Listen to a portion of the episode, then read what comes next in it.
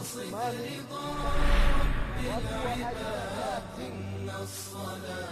au wakisali sala zao sio kama tunavyofanya katika misikiti yetu itakuwa na mafunzo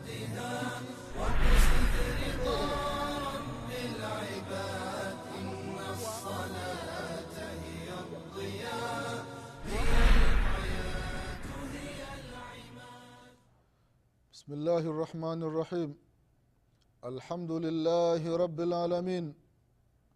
والصلاة والسلام على رسول الله محمد بن عبد الله صلى الله عليه وعلى آله وأصحابه ومن تبعهم بإحسان إلى يوم ينفخ في السور فتأتون أفواجا.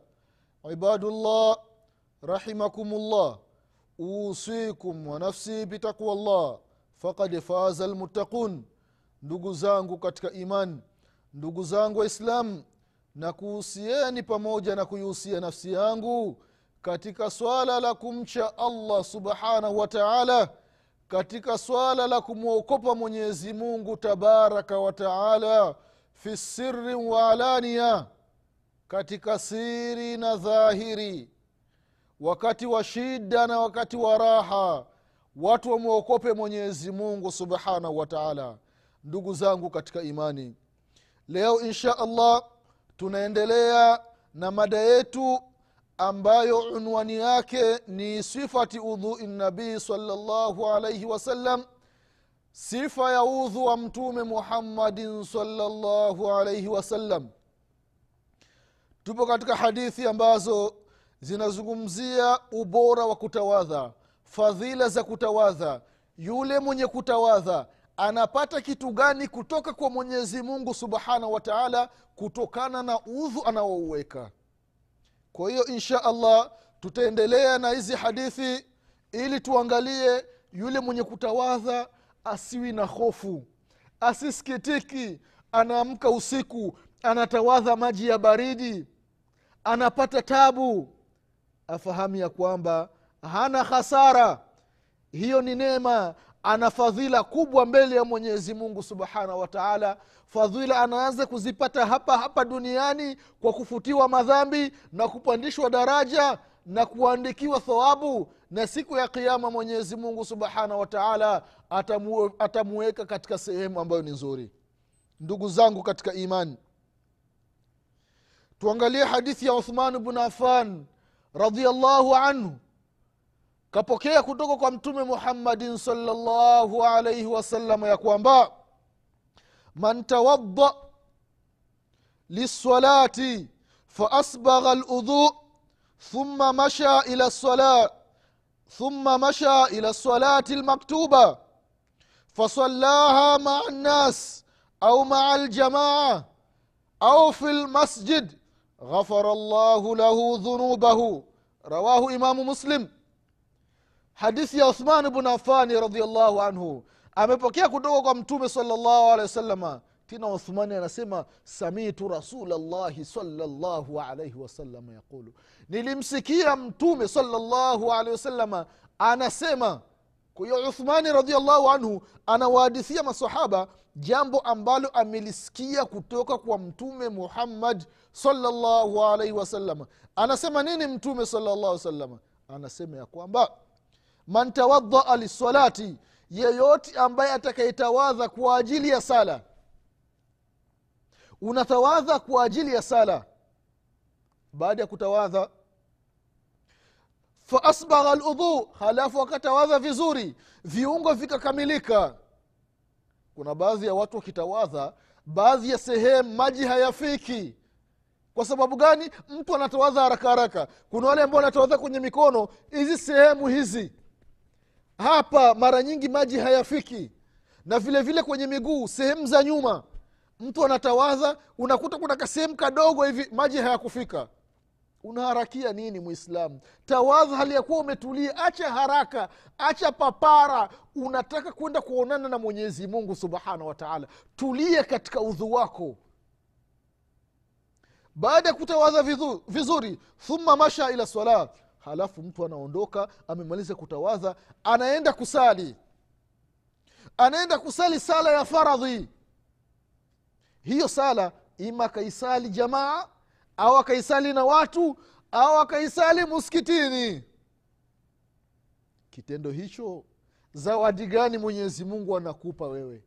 Umetawadha umemaliza kutawadha baada ya kutawadha vizuri halafu unaenda muskitini ukasali pamoja na jamaa. Ghafara llahu lahu dhunuba. Allahu akbar. Mwenyezi mungu anakusamehe madhambi yako wewe ambao unafanya haya matendo. La ilaha illallah. Jambo la kutawadha umetawadha vizuri halafu unaelekea muskitini allah subhanahu wataala anakusamehe madhambi yako. Kipi unataka jambo gani unataraji kwa mwenyezi mungu kuliko kufutiwa madhambi yako? Kwa sababu ikiwa mwenyezi mungu subhanahu wa taala atakufutia madhambi yako wewe umefaulu hapa duniani na kesho siku ya kiama kwa rehma ya mwenyezi mungu subhanahu wa taala. Kwa hiyo mwislam inatakiwa atawadhe vizuri baada ya kutawadha aende kusalia muskitini watu ambao wanaruhusiwa kisheria kusalia muskitini kusalia nyumbani wakiwemo ni wanawake. Wakina mama sheria ndio inawaruhusu wasalie majumbani. Mwanamke anaposalia nyumbani anapata thawabu nyingi. We mwanamume ntakiwa ukasalie muskitini. We mwanamume ukisalia nyumbani hali ya kuwa huna udhuru fahamu ya kwamba thawabu zake ni chache. Unapata thawabu ndogo lakini ukienda muskitini angalia hizi thawabu. Angalia hizi fadhila. Unatawadha nyumbani unaelekea msikitini mwenyezi mungu anakusamia madhambi yako.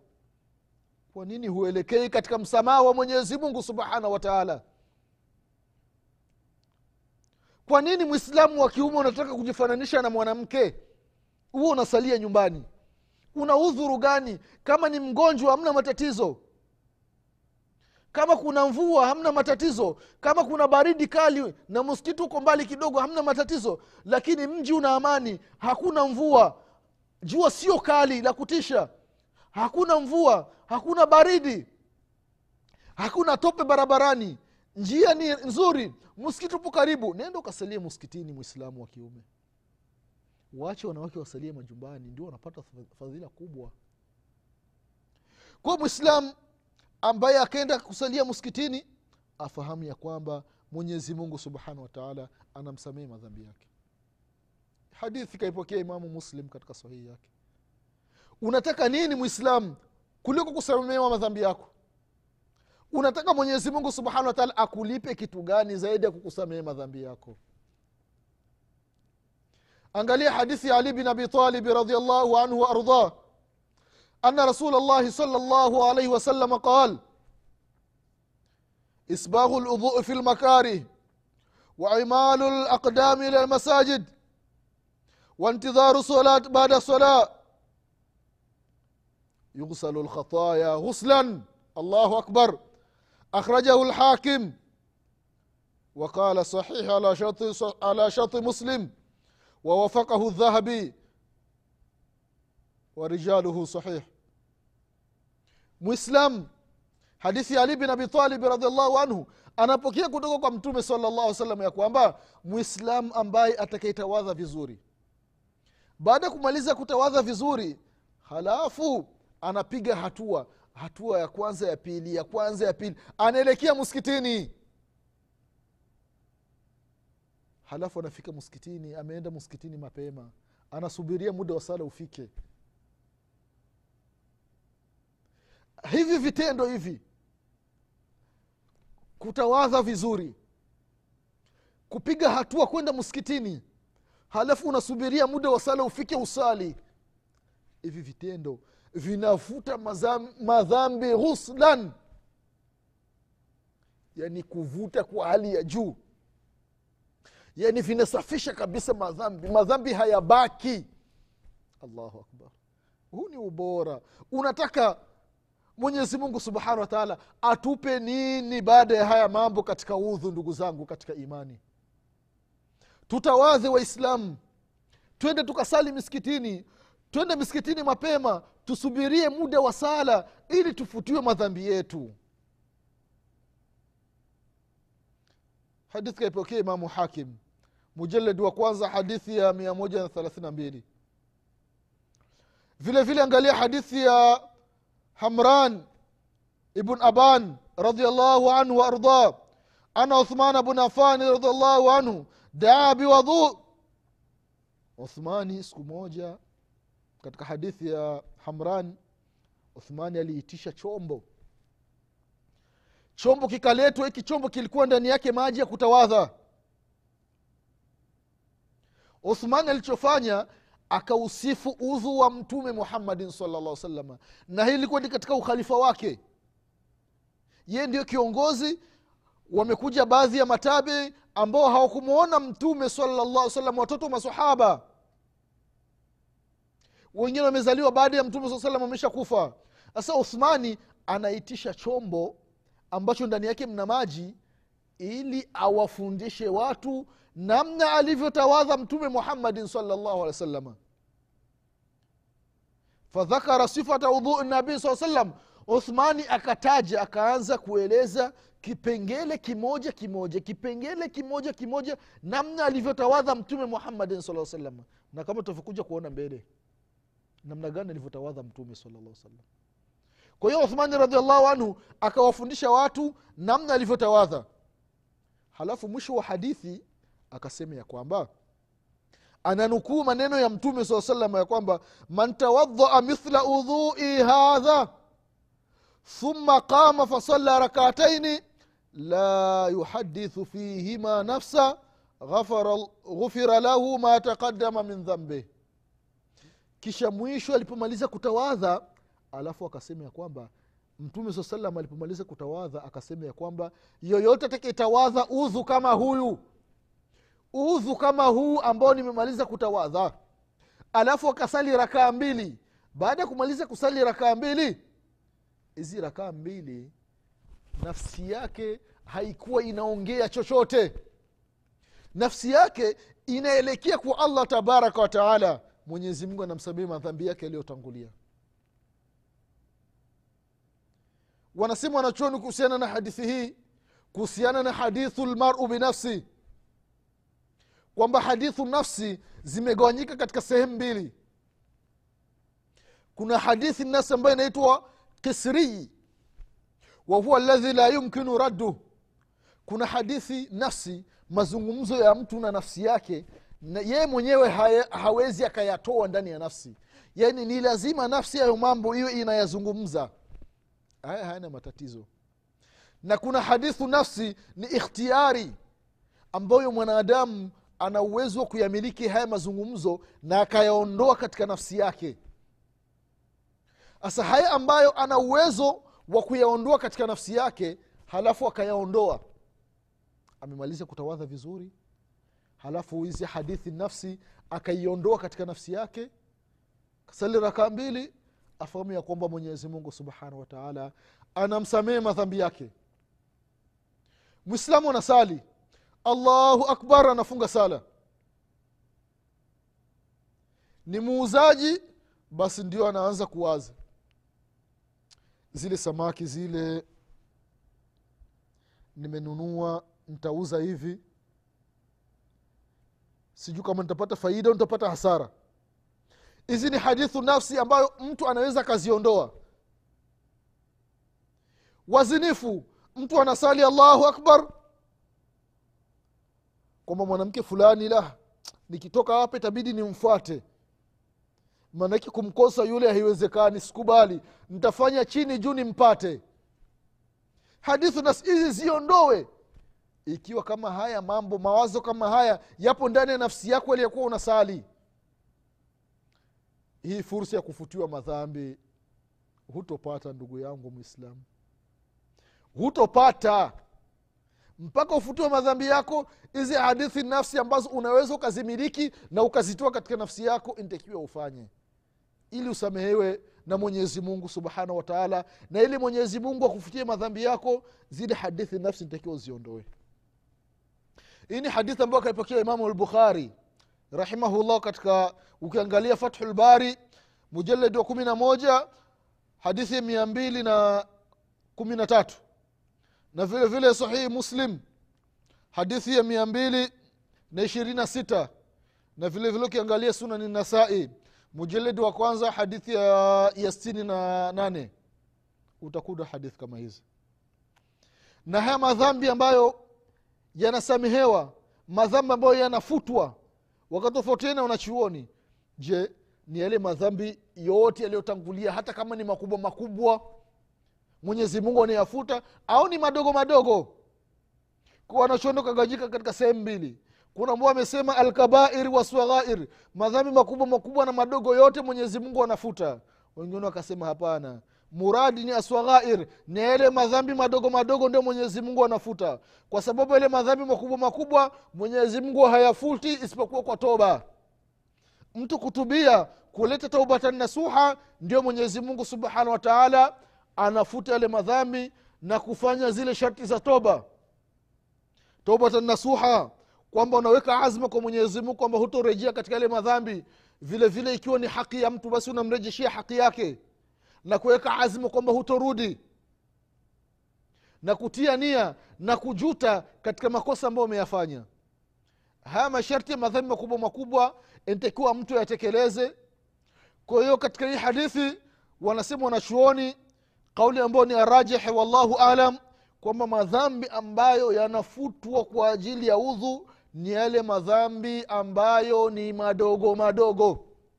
Lakini yale madhambi makubwa inatakiwa mwanadamu alete toba na anafanye annadam ajute na kuweka azma na kuweka nia ya kutorejea katika yale maaswi na kama kuna haki ya mtu basi nitakiwa amrejeshee mwenye haki haki yake ili apate msamaha wa mwenyezi mungu subhanahu wa taala. Kwayo ndugu zangu katika imani hizi ni hadithi ambazo zilikuwa zinaelezea ubora wa kutawadha. Fadhla ambazo zinapatikana mwislamu anapokuwa anatawadha. Asidhani ya kwamba uzito anaoupata. Kwa maana kutawadha maji ya baridi baadhi ya sehemu ule mkoa unakuwa na baridi sana. Kwa hasa wakati wa alfajiri mtu kutawadha maji kwa kweli anajilaumu. Yaani mwingine asema hapana ingekuwa sio amri ya mwenyezi mungu mimi nisingetawadha kabisa. Mimi nisinge sali lakini mtu anajilazimisha. Maji ya baridi anaamka anaacha usingizi wake na kama ana mke anamwacha mke wake anaacha shuka yake anakatikiza usingizi wake anaamka anachukua maji ya baridi anaanza kutawadha. Anatawadha mwili unasisimka kutokana na baridi lakini anafanya haya yote kwa ajili ya kumridhisha mwenyezi mungu subhanahu wa taala kwa ajili ya kutekeleza amri ya allah tabaraka wa taala sio kwamba anafanya haya mambo kwa ajili ya kumridhisha mtu fulani hapana. Anafanya haya mambo kwa ajili ya allah tabaraka wataala kwa hiyo akifanya hivi na vile vile vile viungo anavikamilisha kama kiungo kimo kila kiungo anatawadha mara tatu mara tatu. Kama tutavyokuja kuona katika sifa ya udhu wa mtume muhammadin salllahu alaihi wasallam. Je viungo nitakiwa utawadhe mara ngapi mara ngapi? Ni kila kiungo mara tatu mara tatu? Au unaweza ukatawadha tofauti ya idadi ya tatu tatu? Tutakuja kuona mbele namna gani mtume muhammadin salllahu alaihi wasalama amefanya kuhusiana na mambo ya kutawadha. Kwao ndugu zangu katika imani hizi ni hadithi ambazo zilikuwa zinazungumzia namna ya udhu wa mtume Muhammad, namna ya fadhla ya udhu ili mwislamu akitawadha kama alivyotawadha mtume. Salllahu alaihi wasalama ajipatie ofa maalum hii ni ofa ambayo mtume salllahu alaihi wasalama aliambiwa na allah tabaraka wataala awaambie ummati wake ya kwamba ummati wako watapotawadha kama unavyowafundisha. Wabashirie ya kwamba mimi allah subhanahu wa taala ntawafutia madhambi yao. Allahu akbar. Mimi allah subhanahu wataala nachukua dhamana ya kuwafutia madhambi sio madhambi tu vile kuupandisha daraja. Sio daraja tu vile vile thawabu kem kem allah subhanahu wa taala amechukua dhamana ya kufanya. Mwislam jitahidi ndugu yangu mwislamu na kuhusia pamoja na kuihusia nafsi yangu kuhusiana na masala ya udhu. Jitahidi mwislamu utawadhe kama alivyotawadha mtume muhammadin salllahu alaihi wasalama namna gani ametawadha mtume? Tutakuja kuona insha allahu katika vipindi vinavyokuja kwa mapenzi ya mwenyezi mungu subhanahu wa taala. Hizi tu ilikuwa ni baadhi ya hadithi. Hadithi ni nyingi ambazo zinazungumzia masala ya kutawadha. Sisi tumeeleza baadhi sababu hatuwezi tukataja hadithi zote ni nyingi mno. Mtume saa salam anapiga mfano. Sawasawa mmoja wetu yupo katika nyumba yake halafu mbele mto unapita.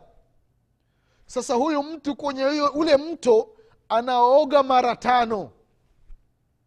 Angalia huu mfano ambao ameotoa mtume muhammadin salllah salama kuhusiana na ule ubora wa kutawadha ni sawasawa na mtu ambaye yupo nyumbani kwake.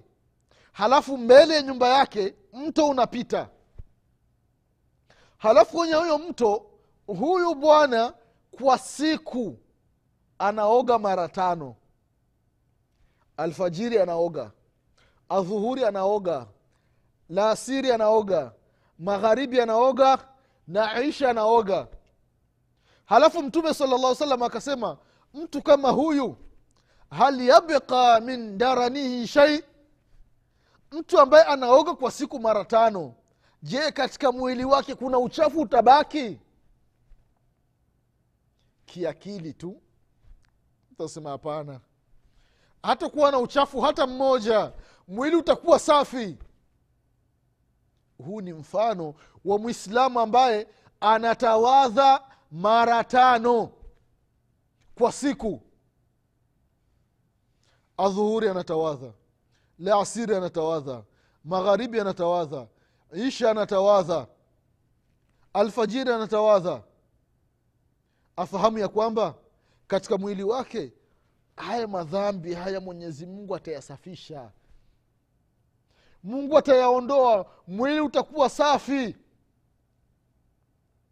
Na mtu wakati anatawadha anafanya ile istishaar kwamba mimi ninaanza kutawadha baada ya kumaliza kutawadha nataka nende nionane na mfalme wa wafalme. Nataka sasa nikakutane na malikulmuluk mfalme wa wafalme. Dhuljalali walikram rabulalamin ambaye ameniumba mimi kunijalia kuwa mwanadamu nataka nikasimame mbele yake. Mtu anajisafisha awe safi pale anapotaka kusimama mbele ya allah tabaraka wataala awe na heshma na taadhima zote. Ikiwa wafalme wa dunia marahisi wa dunia mtu anapokwenda kwa raisi mtu anapokwenda kwa mfalme mtu anaposimama kwa kiongozi yoyote anasimama kwa heshima na taadhima. Hata kama nge amemuuma basi mtu atajikaza sasa itakuwaje unasimama mbele ya mwenyezi mungu subhanahu wa taala? Katika hali ambayo sio nzuri. Mtu unajiandaa na sala kuwa na mavazi mazuri. Kama tuvyokuja kuona katika katika masala ya sala.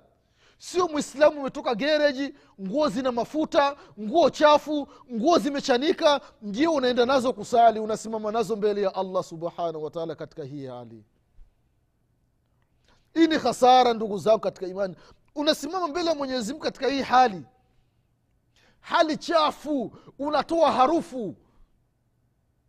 Vaa nguo nzuri anasema abdallah bnu umar radiallahu anhuma ya kwamba mimi napenda tajamul nijisafishe nijipendezeshe wakati ninaposimama mbele ya mwenyezi mungu subhanahu wa taala hao ni masahaba wa mtume muhammadin salllahu alehi wasallam ambao walikuwa hawana nguo za maajabu kama nguo ambazo tulizo nazo sisi. Mtu ana kanzu hamsini ndani ya begi lakini anasimama mbele ya sala amevaa nguo za kuchanika amevaa nguo za maajabu ajabu. Zile kanzu ameziweka amezikunja safi amepiga pasi lakini wakati wa kuzivaa akialikwa harusini e bwana sehemu fulani kuna harusi basi ndio anapiga ile kanzu safi. Lakini mbele ya mwenyezi mungu subhanahu wa taala anasali hali yakuwa amevaa nguo za maajabu ajabu. Anasali alikuwa amevaa msuli umechanika chanika. La ilaha illallah. Unasimama mbele ya mwenyezi mungu katika mandhari ya ajabu mandhari ambayo haipendezi anasema mtume muhammadin salllahu alaihi wasallam ya kwamba wa ina lmalaika latataadha minhu kama tataadha banu adam. Malaika huwa wanachukia na yale mambo ambayo yanawachukiza wanadamu. Kwa hiyo ndugu yangu mwislamu unaposimama mbele ya allah subhanahu wataala simama hali ya kuwa umevaa nguo nzuri. Unapomaliza kutawadha fahamu ya kwamba naenda sasa kusimama mbele ya allah subhanahu wataala nataka sasa niongee na mfalme wa wafalme. Uwe katika hali nzuri. Kama una manukato jipulizie jipake mafuta uzuri. Vaa kofia kama unayo. Kama ni kilemba vaa kilemba. Vaa nguo ambayo ni nzuri sio kama wanavyofanya baadhi ya watu. Ndugu zangu katika imani nafikiri tuishie hapa. Haya machache ambayo tumeyazungumza kuhusiana na ubora wa udhu yanatosha. Mwenyezi mungu subhanahu wa taala awajalie wale ambao wanatawadha kwa kutekeleza udhu wao. Mwenyezi mungu subhanahu wataala wasamehe madhambi yao. Tunamwomba mwenyezi mungu rehma zake na mapenzi yake anisamehe mimi mzungumzaji madhambi yangu na vile vile wasikilizaji mwenyezi mungu subhanahu wataala awasamehe madhambi yao na wale ambao wanatusikiliza popote walipo mwenyezi mungu subhanahu wataala awasamehe madhambi yao. Kwa haya machache nasema subhanaka allahuma bihamdik ashhadu an la ilaha illa anta astaghfiruka waatubu ilaik subhana rabika rabi lizati ama yasifun wasalamun ala lmursalin walhamdu lillahi rabi lalamin wasimame